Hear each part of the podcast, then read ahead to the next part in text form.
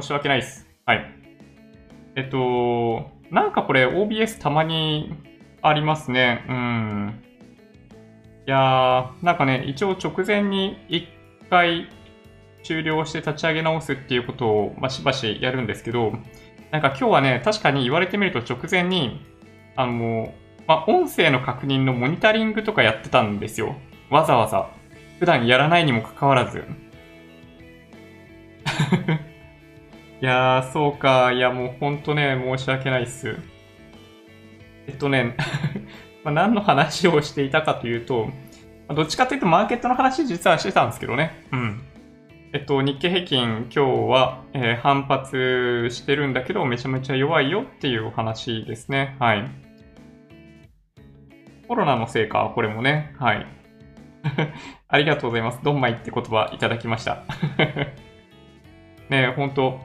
なんか東京のマーケット、すごい弱い原因は、まあおそらく新型コロナウイルスの感染者数、東京都224人だと思います。過去最高ということで、かなり大騒ぎしている人たち人たちは、大騒ぎしてますね。なんかよくわかんないけど、大騒ぎしている。でなんかよくわかんないっていうのはな、理由としては、あの、菅さんとかは、菅官房長官は理由を説明してますね。うん。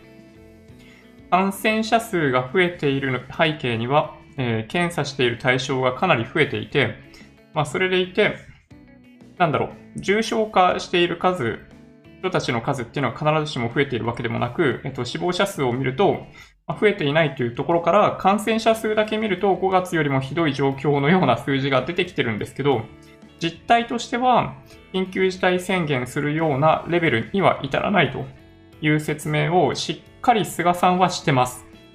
してるんだけど、メディアがとにかくそれを、あの、言わないですね。はい。まあ、言ってるとこ言ってんだけど、あの、NHK ニュースウェブとかには書いてあるんですよ、ちゃんと。だけど、あの、どのメディアを見ても、ほとんどのニュースを見たら、東京都224人過去最多。で、煽り記事ばっかり。ちょっとマジでね、あの何なんでしょうね。はい。まあメディアとしては、そのインプレッションを稼ぎたい、見てくれる人たちの数を稼ぎたいっていうのが根っこにあるんで、まあ、だからやってるというのはわかる。まあわかるといえばわかるし、そんなことすんなよとも言いたい。だけど、まあそれが現実っていうことも僕は理解してるんで、いやー、まあでもさ、ちゃんと伝えてほしいと思うけどね。あの、痛いニュースとかでも、痛いニュース見ているんですけど、たまにね、1日1回ぐらい見るんですけど、そうなんかね、あの、大騒ぎになっていて、緊急事態宣言もう1回みたいな話で盛り上がってるわけですけど、いや、そう、菅さんの言う通り、あの、病院の病床の数とか、えー、重症化している人の数とか、死亡者の数を見る限り、今、緊急事態宣言をするという状況ではないですね。はい。というところが、もうとにかく伝わらない。っとね、うん。いや、そうそう。もうというのがあって、そう、ついさっきそういう記事を見ていたので、はい。すごい驚きました。はい。うん。で、まあそんなわけで、まあ今日は伸び悩んだんですよね。簡単に言うとね。はい。なんか5番ね、ぐわっと上がる時があったんだけど、あの、その後、ぐっと下がったってとこですね。はい。ちなみになんか5番ね、あの、上がった要因も一応ありまし、パワポあるから大体言ってることわかる。まあそうですね。はい。まあ、さっきお話ししていたのは、この最初の1個目に書いてあるやつですね。はい。で、まあ、それでガクンと下がって終わったっていうのが今日の動きで、そのガクンと上がったっていうことの要因は2つあって、中国株ですね。はい。中国株がすごい上昇したことに、えー、引っ張ってもらうような形で、えー、日本もぐっと上がった。で、それに加えて、ここに書いてあ,、ま、書いてあるんですけど、真ん中に、日銀の ETF 買いですね。うん。ぐだぐだ言うな日銀の ETF 買いがありました。うん。ちょっとこれ意外でしたね。前場、あ、わずかに下げてるぐらいだったんで、まあ、決してなんだろうな、まあ、日銀の買いが入るような状況ではないというふうに思っていたんですけど、いや、そうなんだよね。そう、日銀の買い1000億円分ぐらい今日入ってました。やっぱりもしかすると、その前場の下落だけではなく、そのトレンドの転換というか重要な局面なんじゃないかという 時に、要するにテクニカルまで考えてもしかしたら日銀は買いを入れるかどうかっていうのを決めているのかもしれないですね。はい。まあ、これはね、あのー、まあ本当ね、不思議だなと思いますけどね。はい。まあ、日銀からすると、まあ、いつどういうタイミングで購入するっていうことが、まあ、対外的にバレてしまうと良くないので、まあ、不規則に買ってくれてる方が状況としてはいいのかなって思いますけどね。はい。というふうに思うといえば思います。はい。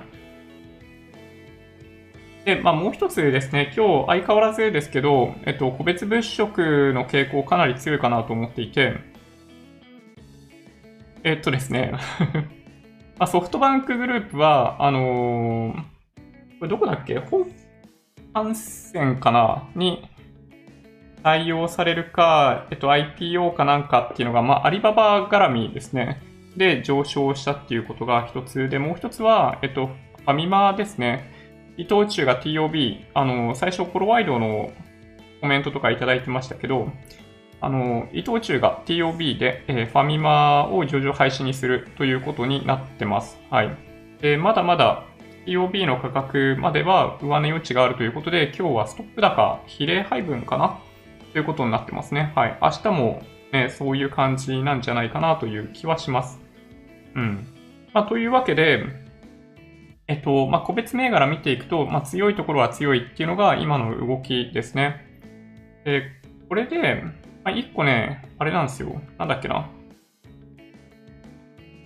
まあ、ファミマが、ファミマ、あの、日経平均採用銘柄で、実は、実はっていうのも変か。知ってる？知ってるかな？えっとですね、それに伴い、えどの銘柄が日経平均に採用されるのかっていうのが、えっと、今から話題になってますね。えー、っとですね。どの辺が採用されそうかということなんですけど、価格コム、ZOZO、机に、あとは、ハイラーク、サントリーとかね、なんかね、この辺がどうも、えっと、日経平均に採用されるかもしれないみたいな話が、なんかどうもあるらしくって、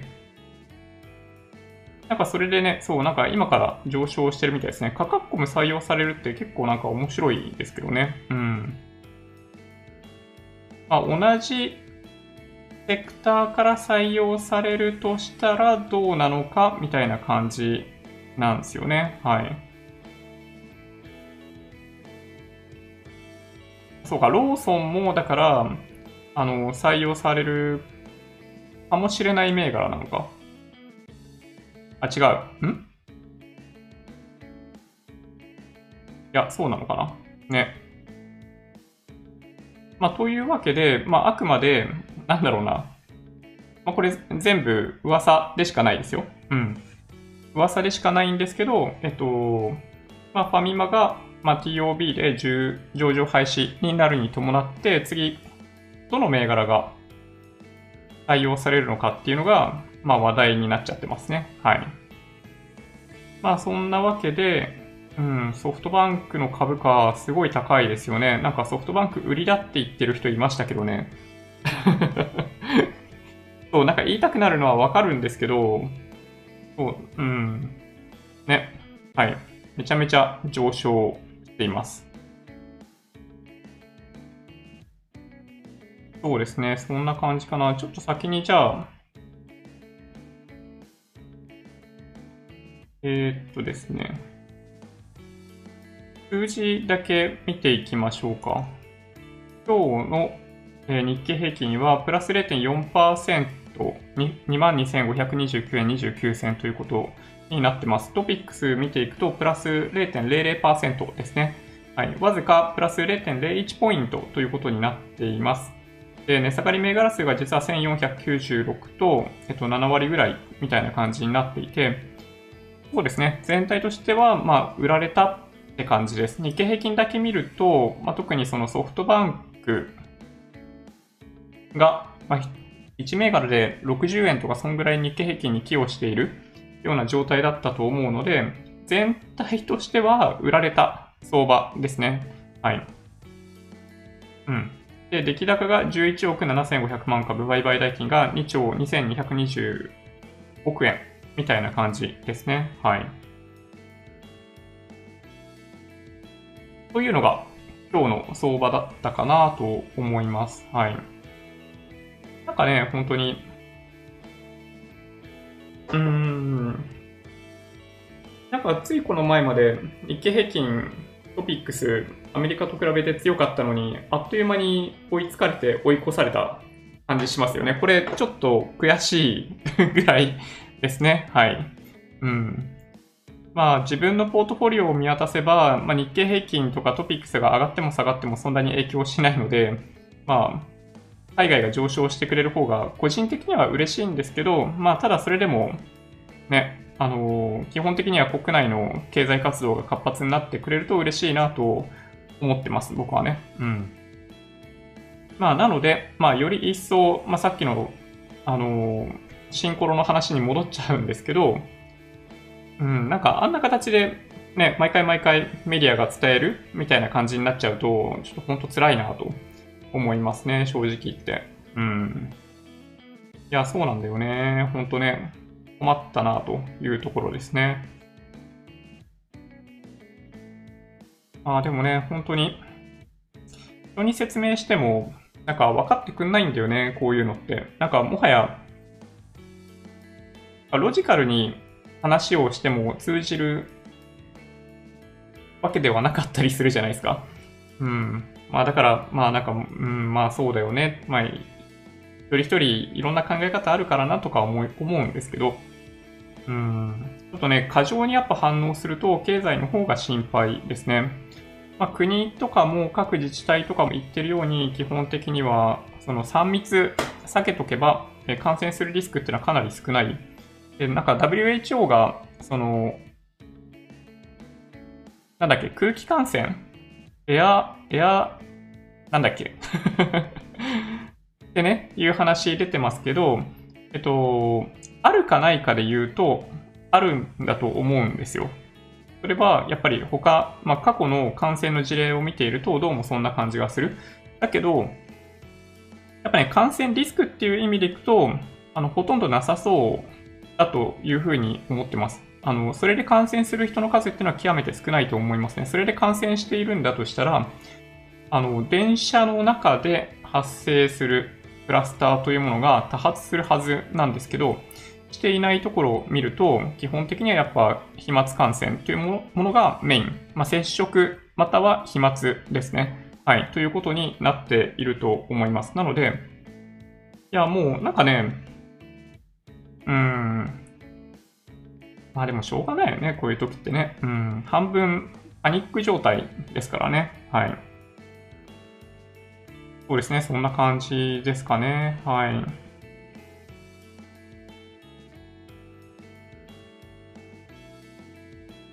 エアロゾル。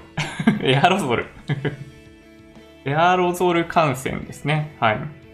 うん。あの、あるかないかで言ったら、あるって話だと思うんですよ。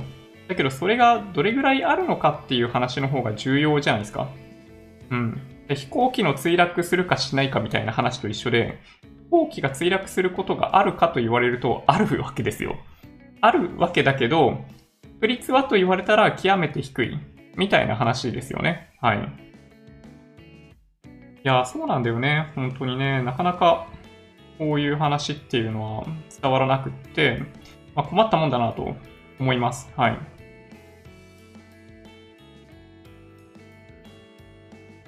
そうですね、ちょっと 音声のトラブルもあったので、えっと、まあ、飛ばし飛ばしで、あの、コメントを見ていきたいなと思ってます。はい。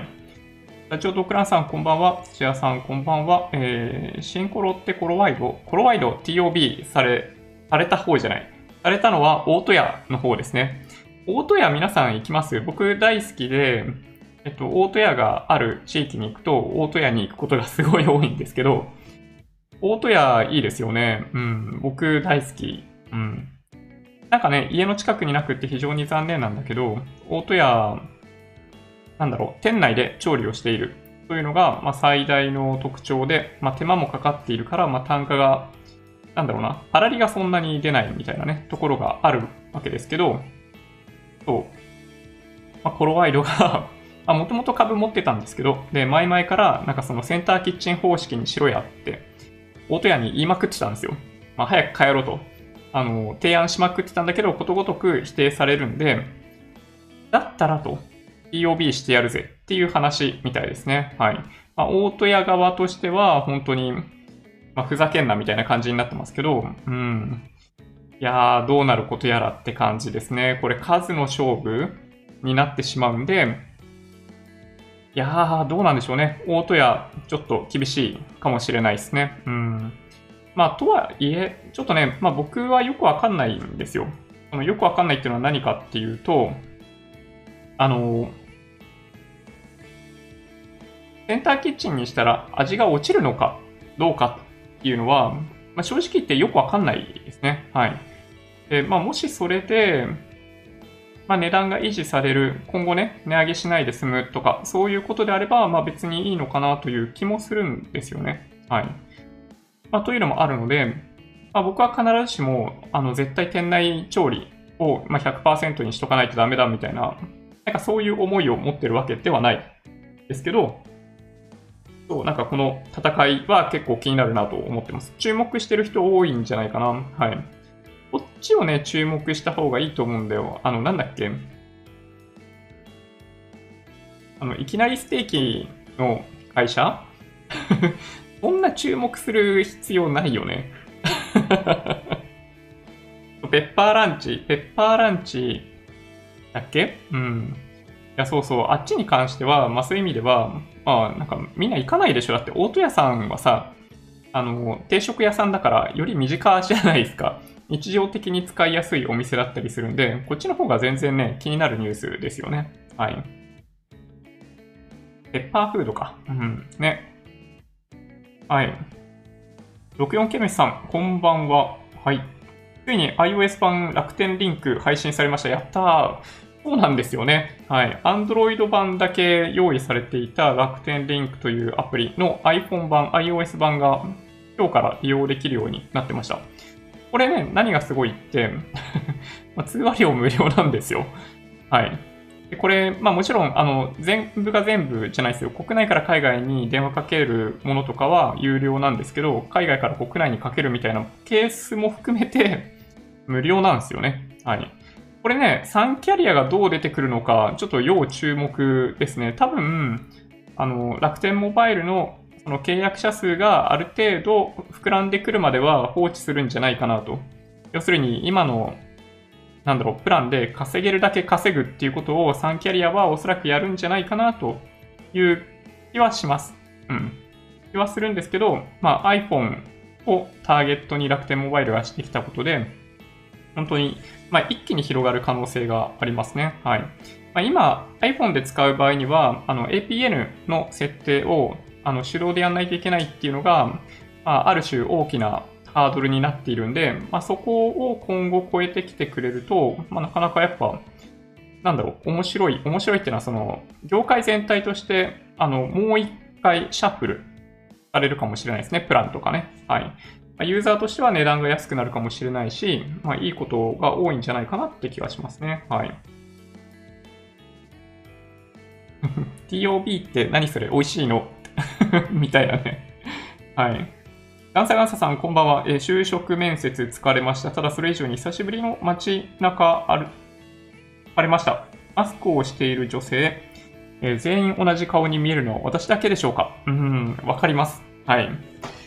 あの、マスク効果ってすごいですよね。うん。マスクをしていると、なんか、とても、なんか、魅力的に見えやすくないですか？っていう話を、あの、男性同士だとよくするんですよね、こういうのね。はい。はい、ヨネさん、クルメさん、こんばんは。えー、声入ってない。そうそうね。ねほんとね。えー、っと、ちょっとね、やっぱね、スタート時に音確認しつつ始める方がいいですね。今日、ブワーっと喋り始めちゃったもんね。はい。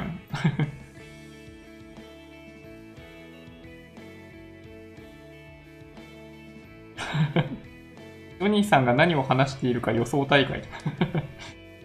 本当ね、申し訳ないです。はい。今日はね、ちなみに、なんだっけな、あの、ベビーベッドを自宅で組み立てました。うん。あの、レンタルなんですけど、そうそう、あの、用意しましたね。で、ベビーベッドっていう、まあ僕が想像していたよりも結構大きいですね。はい。いや、本当にね、えっと、そうなんだよね。うん、なんか、うん、思った以上に巨大でびっくりしました。高さも結構ね、それなりにあって、びっくりですね。はい。株で大儲けした話だと予想。もうだって、僕のポートフォリオどんな感じになってるのかって大体皆さんお分かりですよね。うん。そうすると、いや、そうなんですよね。はい。何パーセントぐらいどうなってるかっていうのがね、分かってしまう。いや、ほんとね。なんかやっぱね、あのー、自作 PC やりたいなと思ってまして、えー、っとですね、なんかね、その方がね、やっぱそういう意味では安定的なんじゃないかなという気がするんですよ。要するに Windows ね。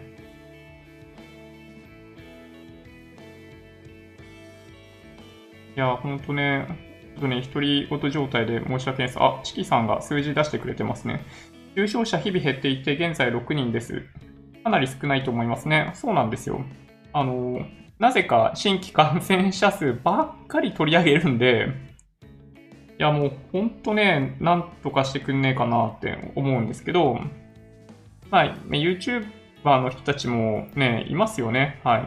新型コロナウイルス、やべえやべえ言っておいて、なんか、Twitter 見ると、なんか、なんかどっかの居酒屋で飲み会やってるとかね。いや、もうね、いや、ちょっと信じられなくなっちゃうよね、そういうの見るとね。はい。結局数字が取りたいからやばいって言ってるだけなんじゃねえかっていう感じがしてきてしまいます。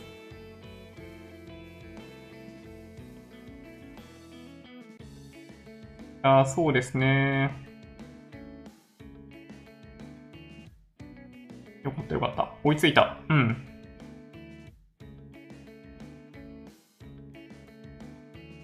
はい。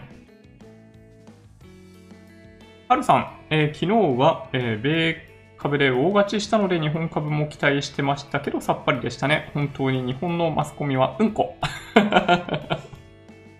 いや、本当にね、やっぱりそのメディアリテレシーが低い、まあ、それはまあ日本だけではないんですけどね、アメリカも実はそうで、まあなんだろうな、アメリカは実は感染者数が増えているっていうことを知らない人いっぱいいるんですよ。で、これもまたなんかちょっと、まあ悲しいというか、まあ知らない方がいいみたいなところも、まああるかもしれないですけど、いや、そうなんですよね。アメリカだったとしても、決して、あの、情報リテラシー、メディアリテラシー高いわけではないんですよね。はい。これがね、まあ、悩ましいところだなと思ってます。はい。ね、そうなんですよね。会見とかでは数字の話しているんですけど、まあ、見出しがとにかくやっぱりね、みんなの気を引きたいがために東京都224人、過去最多っていう感じになっちゃうんですよね。どうしてもね。はい。まあみんなそうといえばそうなんで、うん、やっぱね、あの、リテラシーを上げる方向に、そう、一生懸命舵を切る。で、分かっている人は分かっている。みたいな感じが健、全かな。うん。だけどね、やっぱね、ちょっと怖いのは、その、いわゆる、自粛警察と呼ばれている方々ですね。はい。僕も怖いなと思いますよ。うん。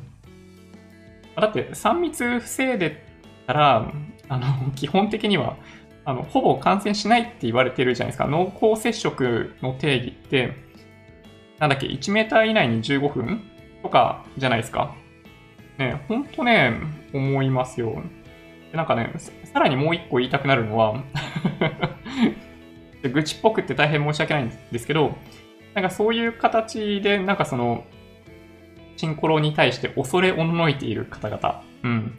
その、みんなね、iOS でも Android でもいいんだけど、あのアプリみんな入れてる？っていうのをね、ちょっと聞きたいですね。本当に、あの、今の状態を何とかしたいと思ってんの？って 聞きたいですね。はい。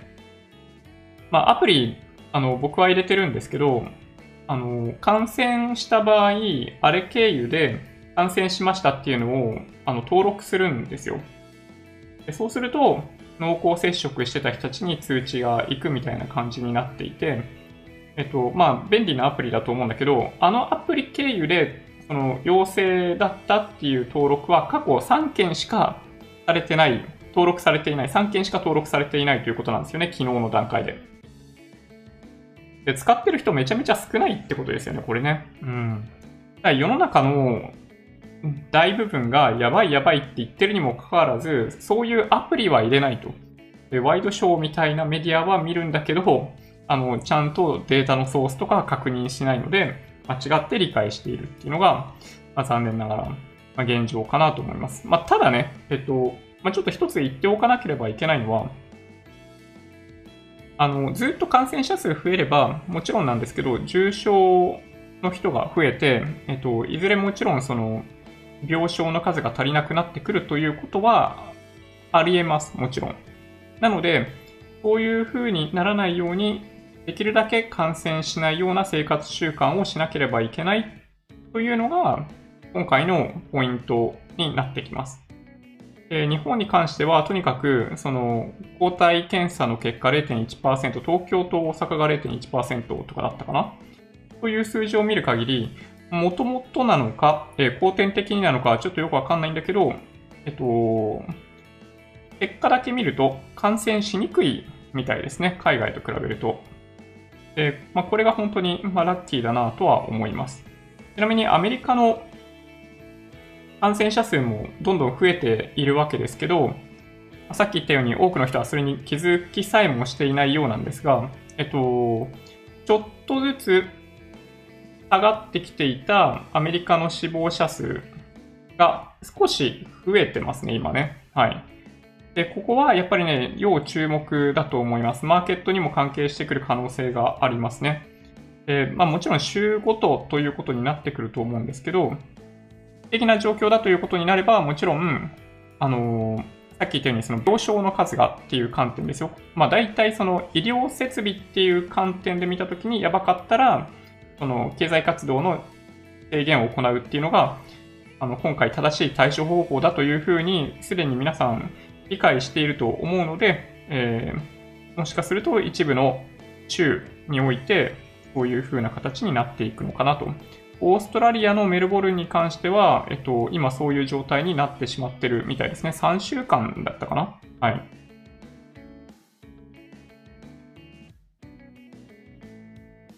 ね、ほんとね。うん。はい。チモノさんでいいのかな ?SBI 証券イデコで、えー、SBI 全世界株式インデックスを積み立てているが、うん。えー、人気ない。大丈夫あー、確かにあんま人気ないですね。うん。うん、なんででしょうね。まあ、そんなに悪い商品だとは思わないんですけど、まあそうだな、パフォーマンス調べたことないですね。全世界株式だとして出てくる代表的なところは、あ、VT か EMAXI Slim のあのオールカントリーなんですよね、確かに。まあ、ただ比較対象として、その全世界の投資信託を比べるんだとしたら、この SBI 証券のあの、全世界株式を含めるべきだと思います。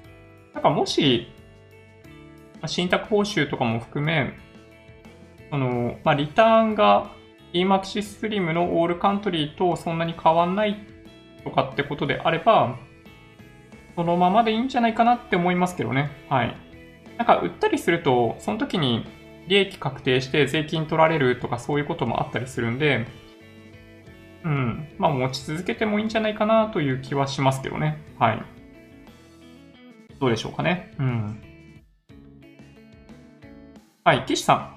えー、こんばんは、えー、ジョニーさんの投資の基本、スライドをお借りして、インデックス投資の社内勉強会やらせていただきました。ありがとうございます。結果、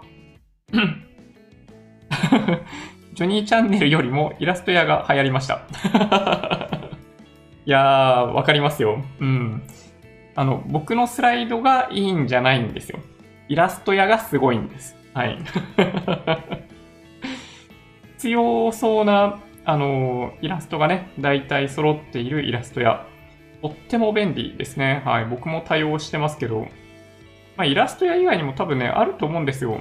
あの、特定の制限だけで基本的には著作権フリー。ね、勝手に利用できる商用利用もかってなかなかないんで、すごい便利なんですよね。うん。なるほど。まあでも、きっと、あの、岸さんのご説明で、あの、聞いていただいていた方々の何人かには刺さってるんじゃないかなって思いますけどね。なんだかんだ言って、去年のあの、金融庁がレポートした年金2000万円レポート、通称年金2000万円レポート以来、まあ、口座開設数とかかなり増えている。まあ、このシンコロの状況の中でも、まあ、特にオンライン証券の口座開設数がどんどん伸びているというのも現状としてあるので、まあ、これかなり状況としてはいいと、まあ、いいんじゃないかなと思いますけどね。はい。やっぱね、普通に預貯金だけしてたら、あの、将来的にお金足りないっていうことになりかねないんでね。はい。はいはい。昔は大戸屋よく行ってましたが、高くなってから行かなくなりました。あ、そうなんだ。へえ。僕はね、よく行ってたのは、もう何年も前ですね。うん。えっとね、埼玉の、あの、なんか北与野の近くに住んでたんですけど、大宮駅の東口に、あの、南銀通りっていうのがあるんですけど、南銀座通りっていうのがあるんですけど、ここに1個あるんですよ。今あるかどうかわかんないけどね。はい。そこにね、あの、よく行ってました。一人でね。うん、懐かしい。はい。土屋さん、換気が重要みたいですよ。これからは夏になるとエアコンないと暑いし、換気はしないといけないし、大変。そうですね。まあ、エアコン回してもね、換気されてるかと言われるとされてないんで まちょっと悩ましいとこですね。はい。まあでも、まあそうだね。確かにね。窓開けっぱなしとかで電車走ってるじゃないですか。窓開けっぱなしで、冷房をつけっぱなしで あれ大変ですよね。今って通勤ってどんな感じです？ね。なんか結構混んでる？なんか前とあんま変わんないぐらいまで、そう、あの通勤ラッシュになっているみたいな話聞くんですけど、どうでしょうね。そう、最近もうめっきり電車に乗ってないんで、わかんないですね。うん。いや、ほんとね、不思議。なんか、まあ、電車ってだから基本的に、あの、まあ、ほぼほぼ3密じゃないですか。ね。まあ、にもかかわらず感染がバシバシ出てこないっていうのは、そのやっぱりそのエアロゾル感染がかなり少ないからですね。特に日本人の場合、電車の中で、あの、あんまりおしゃべりしないので、うん、感染リスクそんな高くないんでしょうね。電車の中ってね。うん。はい。普通のファミレスになったら誰も行かなくなるんじゃないか。うん。いや普通のファミレスになったら本当にそうですよね。どうやっていかに今の大戸屋の良さを残しながら、まあ、コストを下げるかってことですね。簡単に言うとね。でどちらかというと、その下げたコストで、なんかより価値をつけてくれたりとかするとね、すごいいいなって思うんだけど、まあ、そこができるかどうかですよね。コロワイドでそんなことできんのかな正直言うと僕は思いますけどね。はい。いや、わかんないですよ。はい。ペッパーは社長が面白いからでしょ。そういうことね。なるほど。だから取り上げるんだ。だっていきなりステーキとか行かないでしょだってみんなね、そんなにね。僕一回も行ったことないんだでも結構お店あるんでしょそう、なんかね、そう、全然、探してみるか。調べることすらしたことないね。うん。はい。ステーキ死ぬほど、えー、気になる人もおりますので、そこはなんとも。まあそうですよね。はい。まあお肉大好きとかね。はい。まあ話題になってますからね。特にね。うん。音屋は何年か前に創業家からの乗っ取り問題の頃から悪い話題しかない。あ、そうなんですね。そうなんだ。もともと何かしら問題があったんですね。なるほどな。なんとなくね、あの、キッチンで作ってくれるっていうのがなくなってほしくないなって、ちょっと思ったりしますけどね。どうでしょうね。うん。はい。学校給食、病院食、センターキッチンになって美味しくなくなりました。あ、そうなんだ。ラーメン屋はセンターキッチンでも美味しいところある。なるほど、そうなんですね。そうなんだ。なんかね、なんでセンターキッチンになってもある程度いけるかもしれないと思ったかっていうと、コンビニのお惣菜の品質がめちゃめちゃ高いからですね、最近。あの、セブンイレブンの、なんかお惣菜お惣菜、うん、お味噌汁とか、ハンバーグとか、めちゃめちゃ美味しいんですよ。あの、大学芋とかね、あの、たこ焼きとか、結構よく話題に上がってましたけど、めちゃめちゃうまいですね、そう。だから、もしかしたら、このセンターキッチンになっても、品質高い状態のまま維持できるんじゃないかなって、ちょっとね、思ったんですけど、やっぱ難しいかもしれないってことですね。はい。そういえば EMAXI Slim All Country って去年もっと投資、賃貸報酬高かったですよね。今、えー、EMAXI Slim 先進国株式とほとんど変わりませんからいいですよね。知らんけど。そっか。え、0.1%ぐらいってことですかね。うん。なんかね、今ちょうど、あの、タイミング的に、賃、賃貸報酬じゃない、あの、運用報告書が戻ってきているん？届いているタイミングですね。皆さんにも通知があるんじゃないかなと思うんですけど、運用報告書が出てきていて、そうですね、あの、経費がどれぐらいかかってるのかっていうのもその中に書いてあります。でちょっとね、一個話題だったのが、確か EMAXI Slim だったと思うんですけど、あの、なんだっけ、梅屋敷のランダムウォーカーという、あの、まあ、ブログを書いていらっしゃる方がいるんで、まあ、という方がいらっしゃるんですけど、えっと、まあ、その方が、まあ、運用報告書が流れてくるタイミングでよく各投資信託の、まあ、経費率とかの比較とか、結果としてのリターンとか数字で出してくれたりするんですけど、なんと、なんだっけな、えっと、日清の先進国株式と EMAXI スリムの先進国株式、信託報酬っていうところでいくと、同じなんですよ。あのー、まあ、ど、まあ、追いつけ追い越せみたいな感じで、まあ、横並びに今なってるんですけど、名目上ね。ただ、えっと、EMAXIS スリムに関しては、あの、純資産総額が一定額を超えた？ということで、その信託報酬が、その、確かに1000億だったかな？と思うんだけど、その超えた部分について、その信託報酬の値引きというものが走っているらしく、まあ、事実上、日清よりも EMAXIS Slim の方が信託報酬が安いという状況が、えー、起きているみたいですね。はい。これ、そう、びっくりですよね。はい。うん。まあ、簡単に言うと、簡単に言うと、ボリュームディスカウントがちょこっとされているってことですね。はい。みーたくさん、iOS 楽天リンク、私の SE2 だと全く起動しません。えマジですか？楽天モバイルの eSIM と DR にしているので、データ通信は快適です。APN 設定も QR 読むだけで簡単でした。あー、そうなんですね。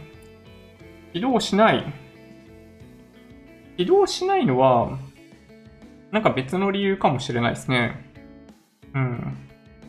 データ通信は全く問題なくできてるってことですよね。うん。起動しないのはもしかすると、なんか iOS 的な問題かもしれないですね。うん。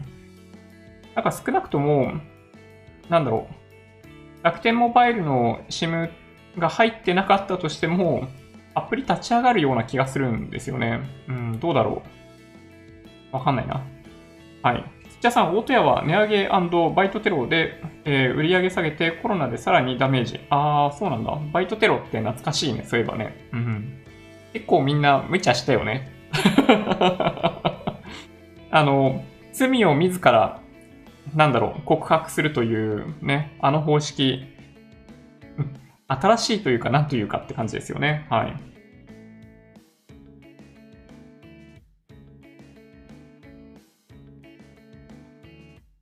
うん。なんだろう、なんだろう。はい、センターキッチン方式のお店は、えー、ペーハー調整剤使いまくりで、コンビニの弁当もそれでまずくなった。あ、そうなんだ。みんな、あの、変な苦味感じないんかな。赤舌なのうん、もしかしたらそうなのかもしれないですね。なんか、最近 あのー、知り合いから聞いたんですけど、まあ、子供の頃食べれなくなったものが大人になるとどんどん食べれるようになるじゃないですか。あの、まあ、僕も子供の頃ウニとかも苦手だったし、まあ、苦いものとか苦手でしたよね。あの、まあ、ゴーヤとかもなんてもちろんそうだし、まあ、いっぱいあった気がするんですよ。まあ、あとは臭いものとかも苦手で、キノコとか納豆とかもダメだったんだけど、今ダメなのね、納豆ぐらいしかないですからね。うん。で、これって、やっぱね、あの、舌がバカになるらしいんですよ。大人になると。これ鼻も舌も一緒ですね。はい。僕が聞いてる話だとね。で、いや、そうなんだよね。うん。まあ僕ね、鼻ちょっとね、バカになったと思います、昔より。あの、バカになってちょっと言い方が悪いんですけど、えっと、もうなんかね、そう、そんな気がする。なんか昔より敏感じゃなくなってきましたね。うん。まあでもね、鈍感な方が、まあそういう意味でいくと結構幸せといえば幸せなんですよね。これがね、悩ましい。ね、はい。スタジオドッグランさん、コロナの数字は死者数で発表してほしい。本当、そう思います。はい。はい。チャンネルネプチューンさん、こんばんは。うん。はい。そうか、そうか。えー、っと、最初の頃、バグがあるとか騒いでたから、バグが怖くて入れられない、入れられないとか言ってる人いた。どうでもいいから入れとけって思ってましたが。屋さん入れている。最初の頃バグってた。なるほど。そうなんだ。いやー、でもほんとね、あのー、何を恐れてるのか、ちょっとね、ほんと聞きたいですよね。なんかよ、これね、よくいらっしゃるんですけど、まあ、例えばなんか Amazon で購入するの怖いっていう人いるじゃないですか。でもなんか、その辺のお店でクレジットカードを渡して決済とか普通にしてたりするわけですよ、そういう人って。これってどういう感覚なんだろう？ちょっとね、理解できないんですよ。クレジットカード渡してんだよ、だって。日本とかってさ、特にそうなんだけど、レストランとかさ、後ろに持ってかれちゃったりとかして、うん。スキミングとかやりたい放題じゃないですか。やろうと思えばね。うん。そんな状態にもかかわらず、なぜか、そう、なんか Amazon とかで購入するの怖いんだよね、みたいな、いう人が、そう、たまに、まあ、いらっしゃるんですけど、まあ、それはそれでね、はい。人それぞれなので、はい、構わないですけどね、はい。まあでもね、ほんとね、あの、アプリとりあえず入れといてほしいですね。あの、ネットワーク効果という言葉があるんですけど、まあ、これ、まあ、通常、まあ、どっちかっていうとマーケティング用語っぽい形で利用されるネットワーク効果あの、かつてソフトバンクがホワイトプランって形で、このホワイトプラン同士の人同士は、あの、誰と電話をしても無料っていうのありましたよね。あれって一人だと意味がないんだけど、要するに友達同士で加入すると、契約すると、そこが無料になるんで、すごい価値が上がる。で、2人が3人になると、パスが1本だったのが3本になるんですよ。まあ、みたいな形で、あの、人が増えれば増えるほど、そのバリューが上がっていくっていうのを、まあ、ネットワーク効果みたいな感じで言うんですけど、なんかこういうアプリに関しても、本当ね、これ、あの、入れ、まあ、とりあえず入れと、入れといてよって感じだけどね。うん。本当に新型コロナウイルスを何とかしたいと思ってんだったら、あの、入れようよって 思いますけどね。はい。そうですね。ともさん、こんばんは。海外では、えー、消費税減税となっている国がありますが、日本は減税しないんかな？あ、いいコメントをいただきました。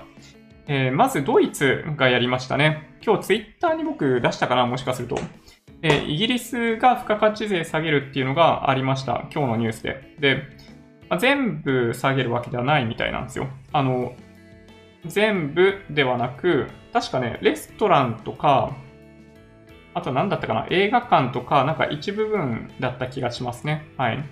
まあ、というのがあったので、なんかいいなって思いましたね。日本もね、それやったらいいなと思ってて、あの、GoTo キャンペーンをやるぐらいだったら、あの、まあ、旅行とか、レストランとか、えー、非課税みたいな感じ？あの、消費税ゼロにしてしまえばいいんじゃないかなと僕は思いますけどね。うん。その、まあ、消費税変えることのコストももちろんあるのはわかるんですよ。うん。あるのはわかる。だけど、あの、GoTo キャンペーンって、なんだろう。結局その仕組み作るのに、あの、すごいお金がかかるわけですよ。あの、またそこに IT 投資みたいなのがかかる。でもね、そういうところに IT 投資してる場合じゃないんだよね、本当は。本当は日本のそういう企業って、えっと、世界と戦うためにお金を使うべきなんですよ、もっと。にもかかわらず、なんかその、GoTo キャンペーンの対応のためにものすごい資金を投下しないといけないっていうのが現状。で、消費税の増税とかもそうだし、インボイス制度とかもそうだけど、そういうところにめちゃめちゃお金使わされるんですよ。これね、あのちょっとね、なんとかすべきだと思いますよ。なんか短期的には、なんか IT 土建みたいなところが儲かっていいかもしれないですよ、確かに。うん。なんかその、いわゆる SIR とか言われるようなところとかね、ソフトウェア会社とかが、めちゃめちゃ売れて、あの、嬉しいのかもしれないけど、なんかそうこうしてるうちに、なんか海外の IT 企業からどんどんどんどん離されていっちゃうという恐れがあるので、こう、なんかね、そうやめ、こういう形でなんかその内需を作っていこうとするのは、なんか僕はね、あんま好きじゃないですね、正直言ってね。うん。はい、チャンキーさん、こんばんは。えー、ミータクさん、PC。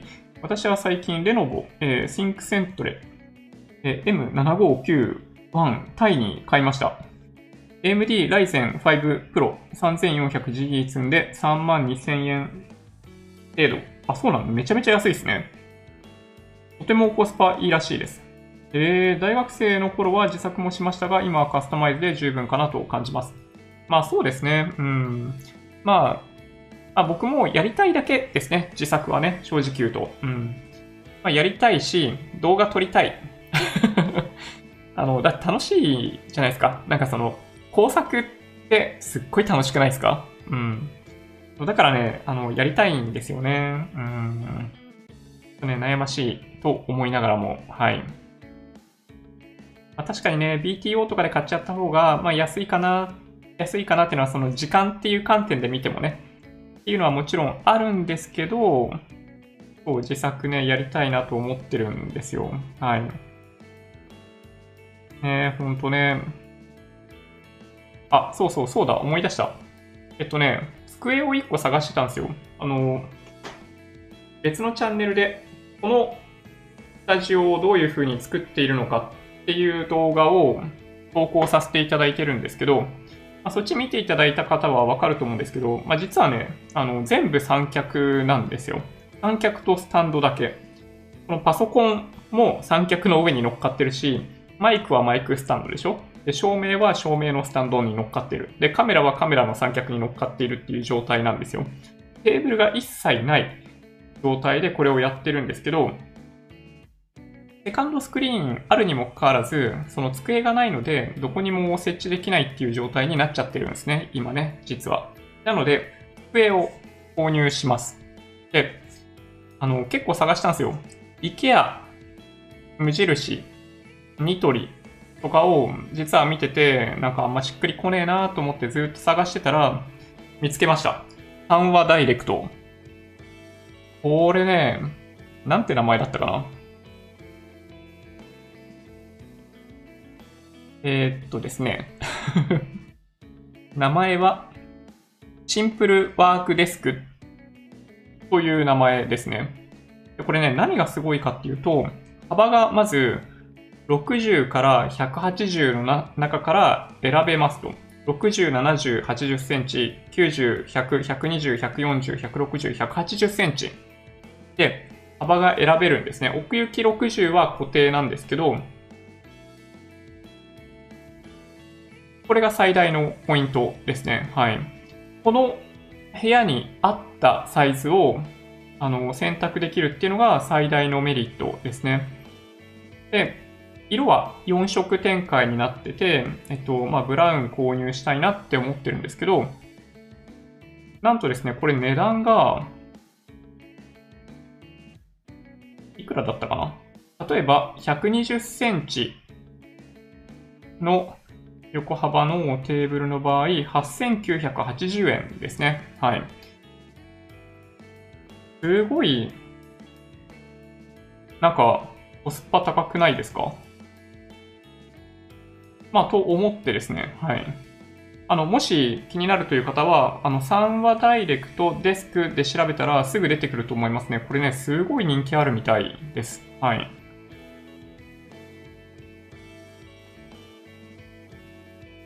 はい。僕は Bluetooth を常にオンにしなければならないのが最大のネックだと思います。みんなバッテリー残量に敏感ですから、あ、そうなんだ。そうか、そうか。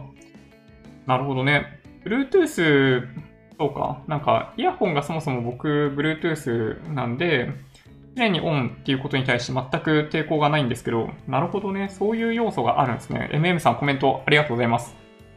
はい。和弘さん、えー、ジョニパパさんお疲れ様です。お疲れ様です。新宿区ではコロナにかかると10万円もらえるらしくてわざとかかろうとしている人がいるらしいですね。アホですね。いやもうマジでアホだと思いますね。いやもう本当に。いやなんかね、僕もね、そのニュース見て、新宿区やべえなって思いました。はい。よかった。新宿区じゃなくて。はい。は、アファームルさん。はい。アプリ入れてます。目的は風評被害を避けるため。いや、そうですよね。実際に自分の携帯見て、過去14日間で、え濃厚接触している人がいるかどうかっていうのが、そう確認できるので、いいと思うんですけどね、これね。ちなみに僕は6月26日から13日間使用中ということになってますね。接触者、違う、陽性者との接触を確認するというボタンをポチッてやると、陽性者との接触は確認されませんでしたとなってます。はい。いや、ほんとね、あの、気をつけながら生活すれば、そんなに経済を止める必要ないと僕は思ってるんですけどね。うん。はい。はい。ミスターピノールさん、ベビーカー買いました。僕はドイツ製のベビーカー購入しました。10キロありますが、25キロまで乗せられて、走行もグッドです。いやー、確かにね、結構迷ったんですよ。あの、特に、まあ、重さに関してですね、すごい軽いやつもあれば、要するに3キロ台のもあれば、そう、あの、10キロぐらいあるやつもあって、まあ、重い方がいいという方もいれば、軽い方がいいという方もいらっしゃいますね。うん。安定性とのトレードオフみたいなところがあるんで、これ結構迷ったんですけど、最終的には、えー、コンビというメーカーの、なんだっけな？忘れちゃった。コンビ、えー、っとね、めっちゃ軽なんか 5, 5キロぐらいのやつですね。はい。エッグ、エッグクッションなんちゃらってやつ。ね。はい。を検討させていただいてます。はい。すごい楽しみですね。はい。まあ、そもそもね、お買い物って楽しいですからね。うん。あの、なんだっけ。抱っこ紐も買いましたよ。抱っこ紐はちなみに、あの、エルゴだったかなエルゴっていうところのオムニ360ってやつを、えっと、もうすでに買いました。家に置いてあります。はい。そう練習しようと思ってますね。はい。いつでもすぐに取り付けられるようにしたいなと思ってます。まあ、ただね、何はともあれ、まずは、あの、きちんと正しく抱き上げることができるようになるということと、あと、沐浴ですね。あの、おむつ替えるとか、あの、いくつか絶対に必要となる作業があるんで、そう、まずはそれをしっかりできるようになります。まあ、なんだかんだ言って、外出とかそういう話になってくるのって、1ヶ月とか経った後になってくるんで、うん。まあ、ちょっとね、まだ余裕があります。はい。藤茶助さん、今日コンビニ前で、えー、若者10人ぐらいがマスクなしで元気に3件目どうする？やってました。なるほど。30代以下が7割とか、これ？って思いました。それですね。まさにそれですね。はい。まあ、感染しても大丈夫だってまあ思っているんだと思いますね。うん。まあ、ただ結局ね、家に持ち帰って、親とかに移したら、なんか、どうしようもないですけどね。はい。まあ、みんな一人暮らしなのかもしれないけどさ。はい。まあ、という気はします。まあ、だから、あの、なんだろうな。な僕はもうなんだろう、遊ぶなって言ってるわけではなくて、あの飲み会やるなって言ってるわけでもないんですよ。ただただ単純にあの3密避けようよって言ってるだけですね。うん。みんな集まっていたとしても、例えば屋外で換気が十分にされているところとかだったら、うん、感染のリスクってほぼないと思うんですけどね。はい。うんうん。Bluetooth 最近そこまで電力食わないので大丈夫。うんうん。なるほど。はい、島さん、煽るだけ煽ってアプリ入れてないってのは確かに 私入れてました。ありがとうございます。いいですね。そう。みんな入れてくれてますね。じゃあね。うん。政府にはこのまま感染者伸びていったら、どの辺で医療崩壊するのかの見通しを出してほしいと思いますが、私が見落としているだけかな。あ、まあ、これはね、えっと、難しいんですよ。確かに。あの、この舵取りは、あの難しいですね。指針を出すのは結構難しいかもしれないです。あの、病床の数が減っていく、その、まあ、加速的に、指数関数的にぐわっと増えてしまう可能性もあるんで、ある程度十分にベッドの数があるっていう状態でも、もしかしたら、あの、止めに行かないといけない時はあるかもしれないので、なんか逆に言うと、その臨機応変に対応するために、なんかこういう数字になったらみたいなのを出すっていうのは、まあ、ちょっと難しいのかもしれないですけどね。はい。なんかこれって、あの、中央銀行の政策とかでもよくある話ですね。臨機応変に対応できるようにするために、まあ、ありとあらゆる手段は取りますと。でどういう手段をする、取るかは、あの、今の段階では言いませんと。何が起きた時に何をするかっていうのは言わないでおくっていうのが常套手段になってますよね。はい。はい。マサイさん、ポチッと、コニャニャチワンダフル。コニャニャチワンダフル。はい。竹蔵 X さん、今日、ジョニーさんに教えてもらった、あ FV 関数使い、いろいろ試算してみました。あ、面白いですよね、あれね。うん。年利5%で年40万円を NISA で20年積み立て運用した場合、利益570万、最初から800万を、えー、20年投資、20年運用した場合は税金20%取られても、えー、利益は1096万です。なるほど。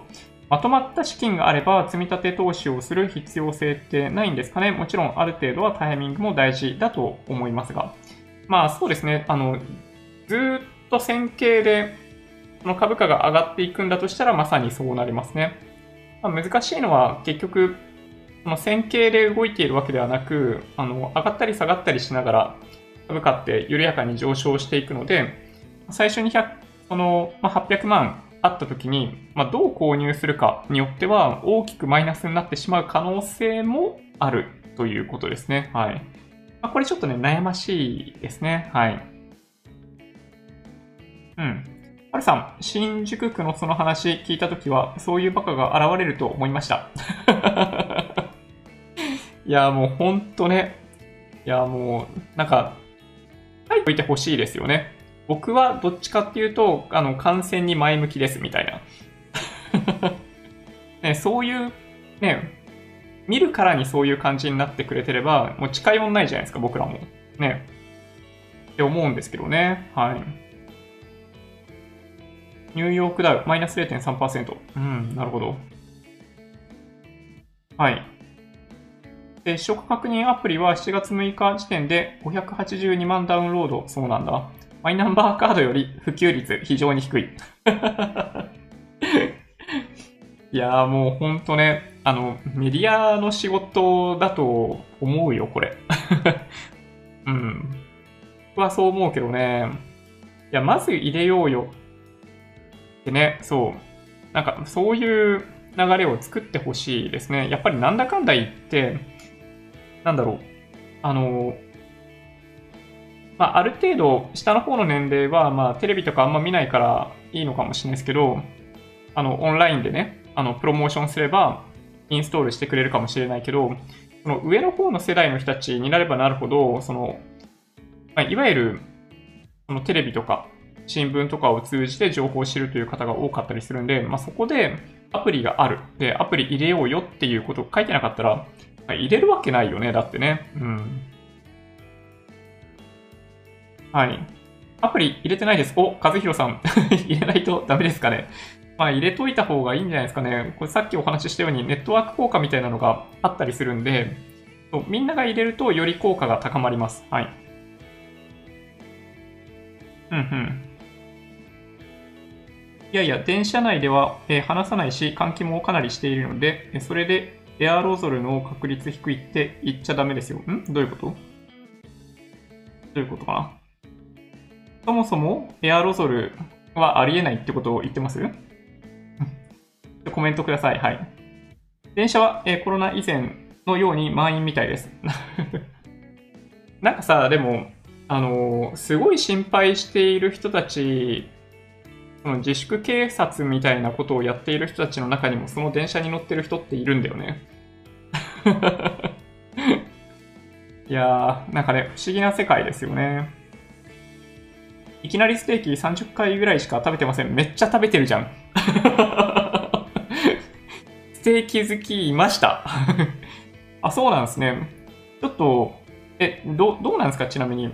なんか味が上がったみたいな話がね、あの、一部であったりしますけど、美味しいんだったらステーキ食べにちょっと行ってみたい気がしますね。うん。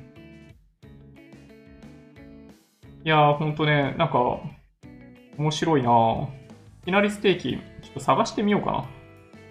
ひじねこたむさん、イオンモール大戸屋に何気に入ったら、ご飯がお釜で出てきた。あ、そうなんだ。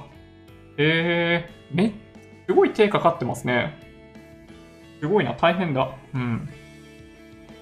研究職で背後の、背後のドアが開いているだけで、なぜか癒し効果がつく。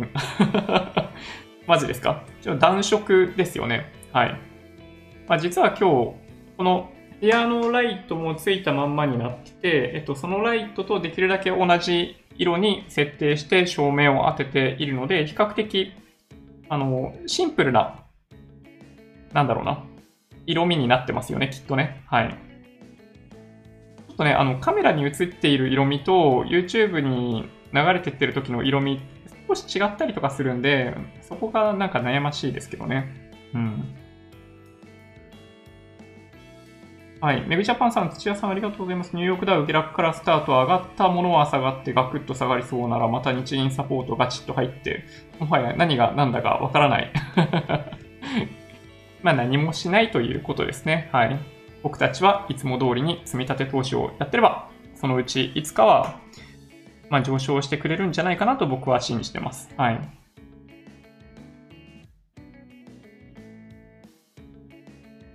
そうですね。えっ、ー、と、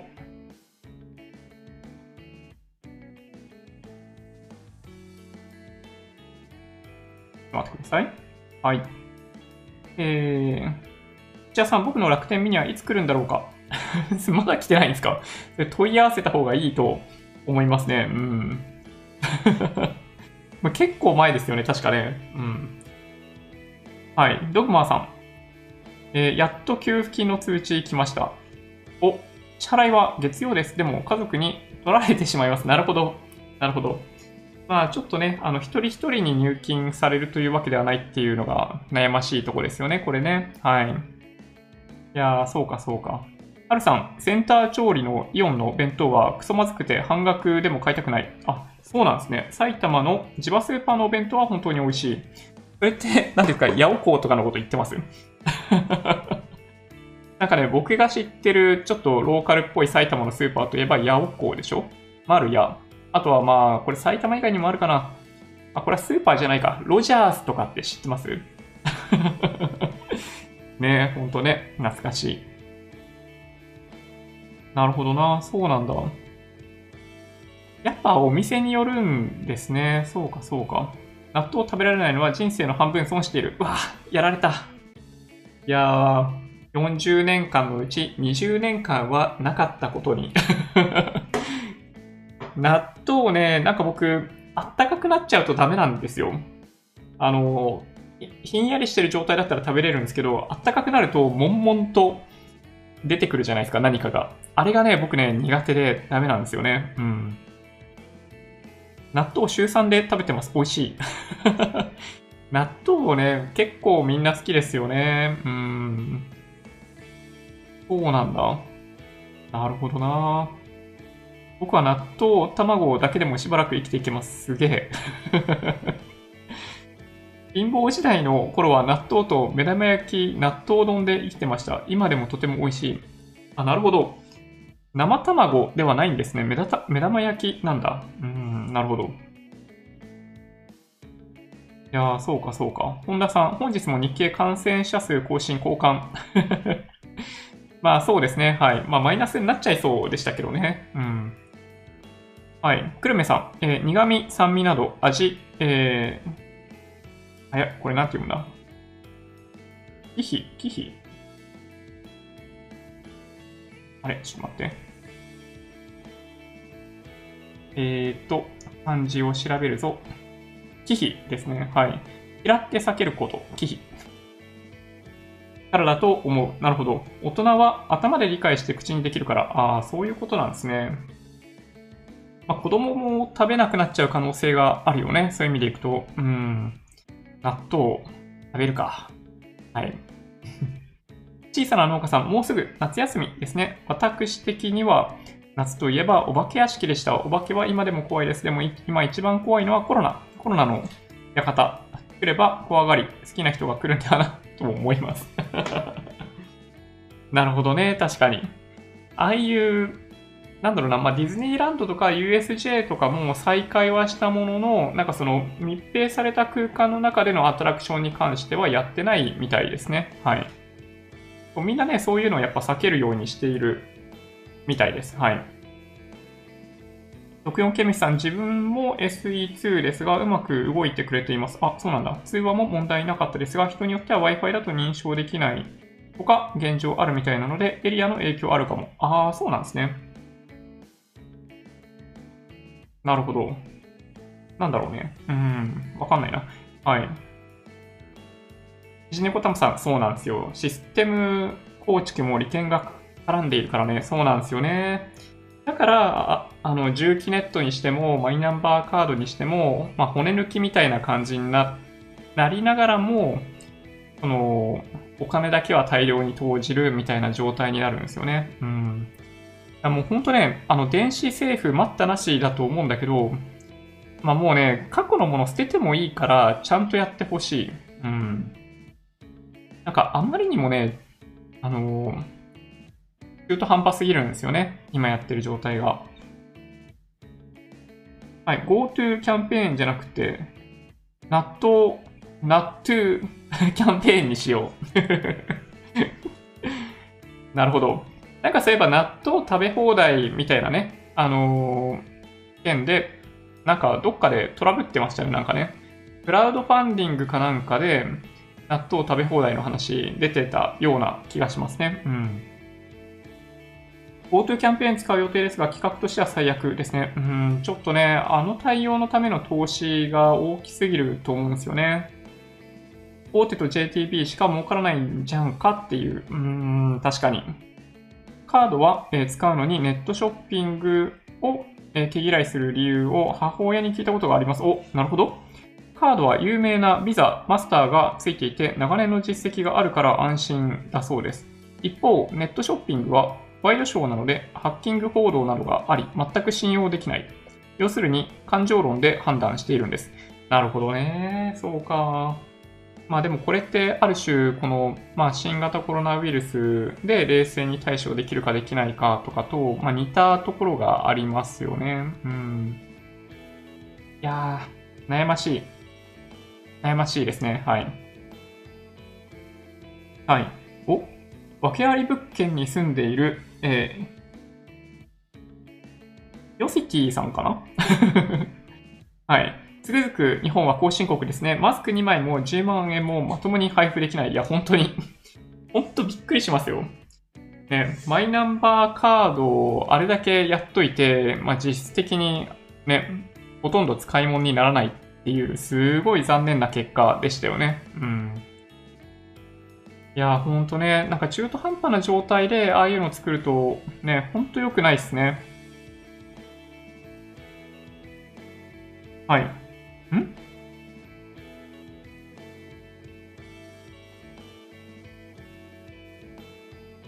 コンビニの弁当がダメだと思ったのはカレーライスまで苦いと思った時、ショック。あー、そうか。わかる方はわかるんですね。そうか。ペーハーを調整するやつって苦いんですね。浅井さん、本日裁判所から通知が来ました。公文書開示請求の閲覧不許可処分に対する準広告申し立てが通りました。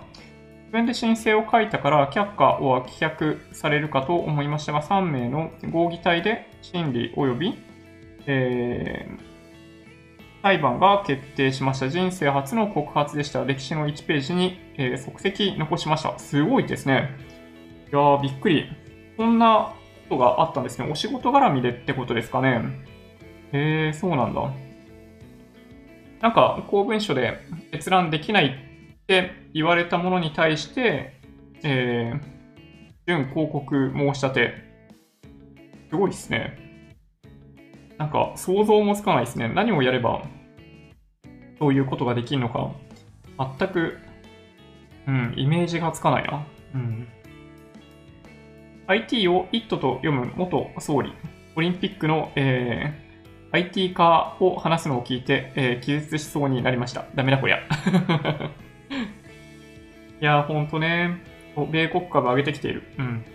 以前池袋の営業所に勤務していました。毎日八王子から通っていたんですが、いや結構遠いっすね、それね。うん。辛くて、営業所の3階以上に住むことになりました。垂直出勤しました。おお、すごいですね、それね。なんか、やっぱね、あの、職場と住んでいるところが近いと、なんとなく、なんだろうな。やっぱ快適ですよ。うん。通勤のあるなしって、その在宅勤務やってみて分かりましたけど、やっぱね、ストレスから解放されて、うん、すごい楽になるんだなって思いました。ね。か日本ってどうしてもね、あの、通勤、まあ、1時間以上されてる方ってすごい多いと思うんですよ。まあ、特にま東京をイメージしてるからそうなのかもしれないですけど、まあ、埼玉、千葉、神奈川から東京に来る方っていうのがね、めっちゃ多いわけですけど、いや、ほんとね、大変ですよね。毎日毎日ものすごい大きなストレスと戦いながら出勤されているっていうのがね、はい。ああ、大変。うん。ね、いいですね。米国株上がってる上がってる。うんうん、嬉しい。あ、ミックさん、こんばんは。えセミナー申し込みました。ありがとうございます。いやー、嬉しいですね。はい。8月8日土曜日ですね。はい。午後2時から、えー、投資セミナーが開催され、えー、そのうちの1時間で僕1人が喋ります。はい。で、もう1時間で、えっ、と、まあ、僕知らない人と喋ります。はい。置くともう一人ということになってるかなと思いますね。はい。いやちょっとね、はい。うん、ドキドキするな。うん。はい。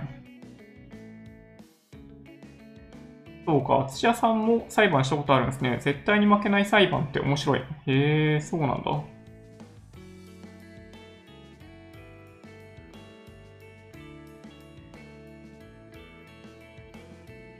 なるほどね。はい。黒塗りにする作業をやっていたことがありますが、内部決済取るのが大変だった。最後は、えー、ハンコ20個以上あった。うわ、すごいですね。あー、つともさんなんかそういうこともやられてたんですね。えー、面白い。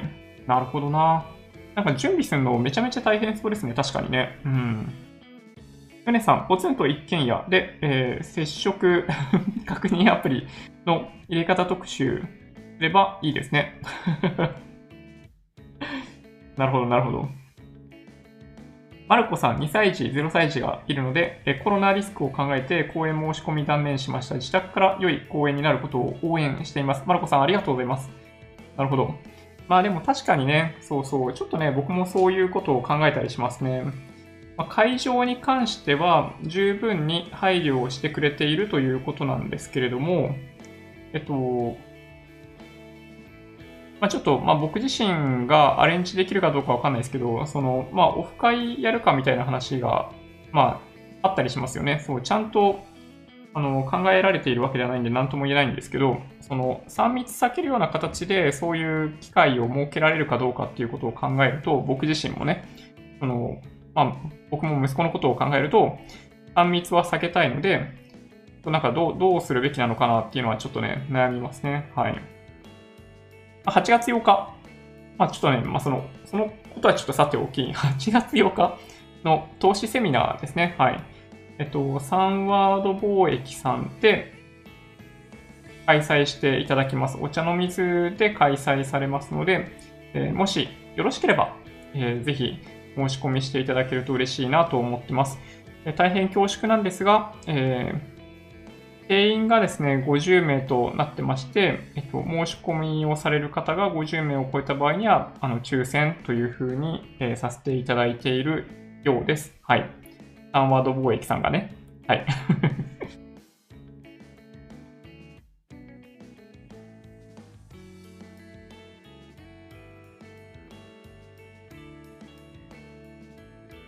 そうですね。もう11時半になっちゃうのか。なんか、早いな、今日。えー、っと、ちょっと飛ばしながら行きたい、行きたい。うん。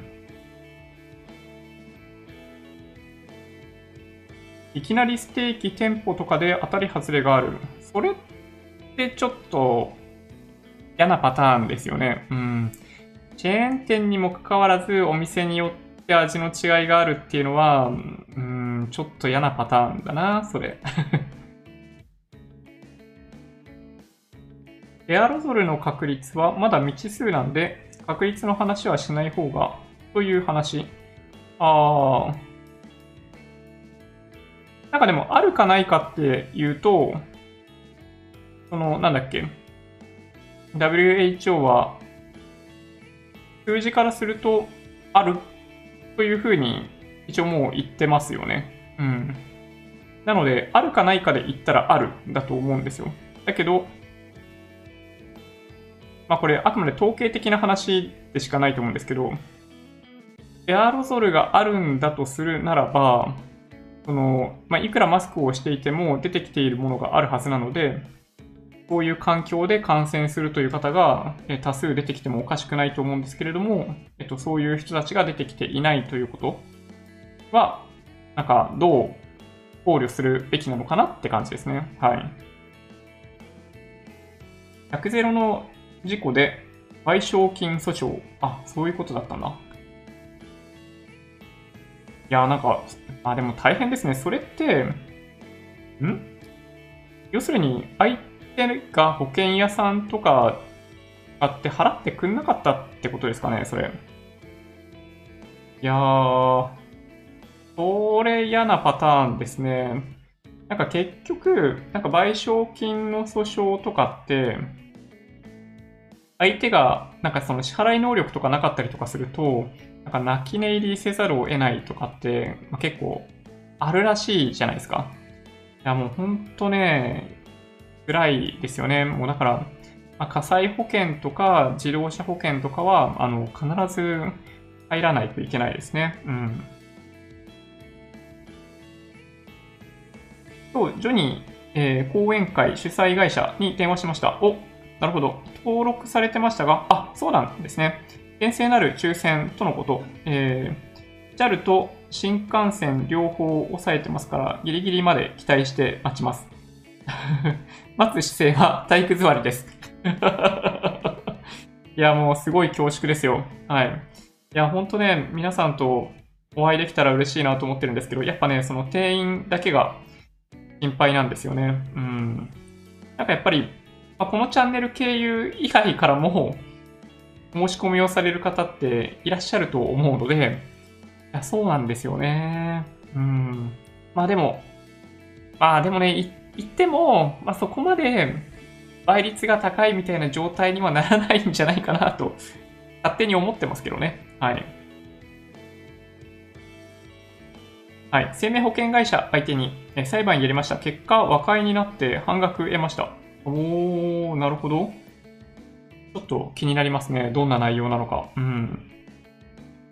おにぎり大好きさん、八百子時価総額3000億。やべえ。五大企業じゃないですか。あ、そうなんだ。そんなでかい会社なんですね。あれ？なんか、まあ僕が言ってた頃って、だからまあ20年前ぐらいの話ですよ。だから、まあ、もしかしたら全然あの頃と違うのかもしれないですね。うん。え、びっくり。はい。和弘さん、シンプルなライトの方がさらにイケメンに見えますよ、パパさん。なんと。ありがとうございます。はい。なんか、あんまり、なんだろうな。まあ、余計なことをせず、あの、原点回帰で設定するっていうのがね、はい、やっぱ重要かなと思いますね。はい。いろいろ足し算し始めるとね、あの、帰ってこれなくなるんで、はい。そうですね。なるほどな。うんうん。そうか。ガンサガンサさんも裁判されたことあるんですね。最終和解金妥協。なるほど。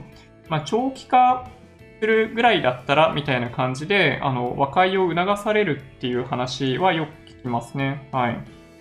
裁判内容恥ずかしくて言えないので 気になる なるほどな。楽天ずっと準備中。あら、なんと。マジですか？令和納豆。えー。米株爆上げで日本株次第では今週中に日米の株の成績逆転しそうです。一時は4倍も日本株勝ってたのに。いや、本当にね、この1週間で一気に日本のその勝ってた分を吐き出しましたよね。そう、なんかね、まあその、まあ、これもね、その新型コロナウイルスと関係してるんですよ。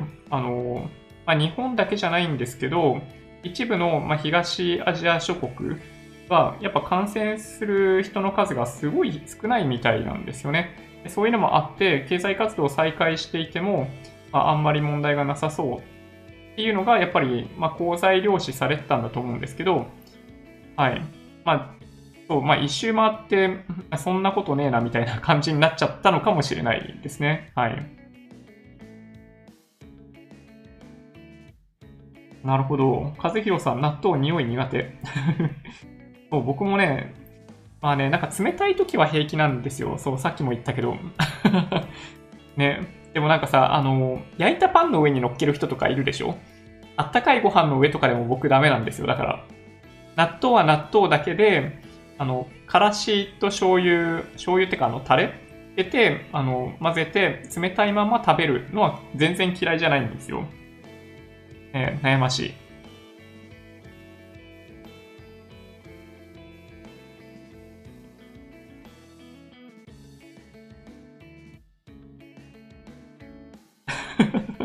納豆、雑巾の匂いがする。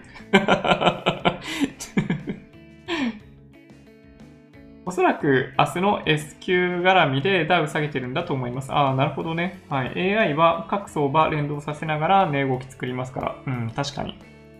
そうですね。雑巾の匂い はい。やばいね。すげえ笑ってしまうな。ポストマンさん、ロジャース、ヤオコー、山田うどんは今でもよく利用しています。埼玉県民しかわかりませんよね。そうなんですよ。ね。すごい、あの、いいお店ですよ。うん。なんかね、そう、ついついお買い物があると、そう、お買い物が必要だとロジャース行っちゃうみたいなね。はい。懐かしいなぁ、ほんと。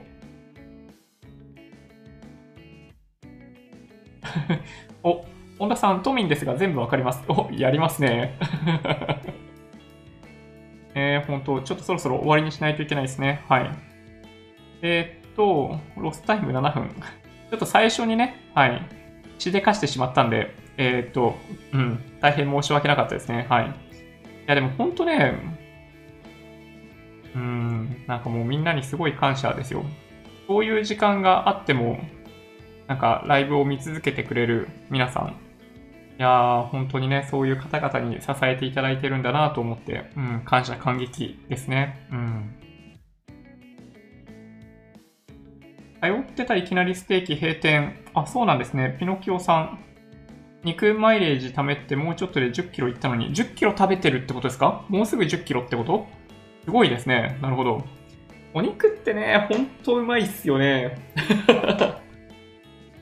いやー、やばいな、お腹空いてきた。なんか今日、まあ、ちょっとね、あの、まあ、妻が入院している間、あの、息子と共に入院している間、まあ、ちょっとした、まあ、ダイエットってわけじゃないんだけど、あの、食べる量を減らしてるんですよ。うん。そう、なんか、在宅勤務続いて、ちょっと超えてしまったので、うん。この短期間でちょっとね、体重減らそうと実はしてます。はい。ね、食べ物の話、現金だな。ね、はい、久留米さん、ブラジルの大統領コロナ陽性、そうなんですよ。はい。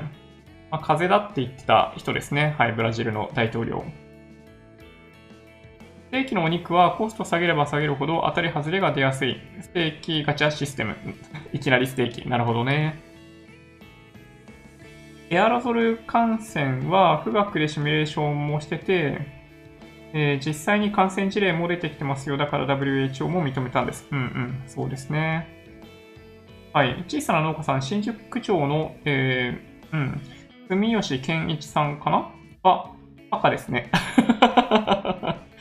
区民の税金を何だと思ってるんでしょうかね。えー、呆れた、えー、さんですね。はい。10万円欲しくて検査する。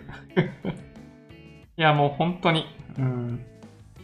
いやーなんかね。まあ、あとね、ちょっとあの、夜の街と端的に表現するのはやめた方がいいと思いますね。うん。そうそう。なんか、結構ね、突っ込みどころ多いですよね。やっぱりポイントになるのは3密避けようなんですよ。うん。なるほどなそうか、そうか。そうですね。おそらくからコロナは感染自体は平気なんですよね。発症すると条件が揃うとまずいというインフルとはそこらが違う。まあそうですね。あのー、まあ症状は違うので、まあ、大丈夫な人、ダメな人に違いはありますね。インフルエンザとかだったりすると、やっぱ子供とかでも結構ダメになっちゃうケースとかあったりするんですけど、あの、シンコロの場合、まあ、特に子供に関してはほとんど重症化しないみたいですね。うん。まあ、ただ、人数っていう意味でいくと、インフルエンザはひどいと1000万人感染して、あの、1万人弱亡くなってしまうみたいなことになってるんで、本当なら、インフルエンザも毎年これぐらい警戒してほしいと思いますけどね。はい。数字だけで言うならば。まあ結局これって未知のリスクに対してみんな過剰に反応しているっていうことですね。基地のリスクに対して鈍感、未知のリスクに対して敏感っていうのがよく出てる事例だなと思います。はい。なるほどな。うんうん。やばい。あー、川の氾濫、あ、久留米さんですね。うん。今から降るみたいで、えー、久留米市内は心配。ああ、そうなんですね。パークトさん、なんと、松竹絶滅、絶滅危惧種になって食べれなくなりそう。でも貧乏だからそんなに食べれないけど。松竹、松竹、なんか食べ物があるんですかねちょっと気になる。うん。あ、松茸、松茸ね。松竹、うん、どっから来たかな、今この発想。焦りすぎかな？え、そうなんだ。え、そうなの？なるほど。知らなかった。あんまり取れないってことですか？中国産が多いっていう話はね、結構聞いてましたけど、知らなかった。うんうん。あ、いえいえ、大丈夫ですよ。はい。そうか、知らなかったな。あ、サチさん、こんばんは。滑り込みセーフ、いいね、押します。ありがとうございます。嬉しい。うん。僕がチャットを欠席したら、桂川流されてると思ってください。土屋さん。ちょっと定期的に、あのメッセ出してください。はい。いやー、ほんとね。そうか、そうか。いや、島さん、今日もありがとうございました。いつも通りの分かりやすい説明、深い知識に毎晩簡単しております。いや、もう何をおっしゃいますか？皆さんのおかげですよ。まあ、皆さんのツッコミあってこそなので いや、ほんとね、知ってることしか話せないんでね、なんだかんだ言って。うん。まあ、集合値っていう言葉もあったりするんで、うん。みんなで、やっぱり知識を寄せ、寄せ集めて、できるだけ正しい結論に近づくっていうのが、やっぱ、まあ、今できることなんじゃないかなって思います。はい。そうか、松茸絶滅危惧種。一番ランク低くてクロマグロと同じレベル。あ、そうなんだ。クロマグロもそうなんだ。日本ウナギの方がレベル高い。あ、そうなんだ。なんか、ウナギに関しては今年そんなに高くなんないみたいな話ありますよね。なんか、梅が逆に高いみたいな話も聞いたんですけど。ね、どうなんだろう。皆さん、流れながらチャットに書き込み。まあ、今のスマホだったらできますね、確かにね。防水機能高いから はい。じゃあそんな感じで終わりにしていきたいなと思っております。はい。ちょっとね、あの、マンションの決済の動画投稿させていただきましたけど、あれに続いて、えー、クリーニングを行った動画もご用意しました。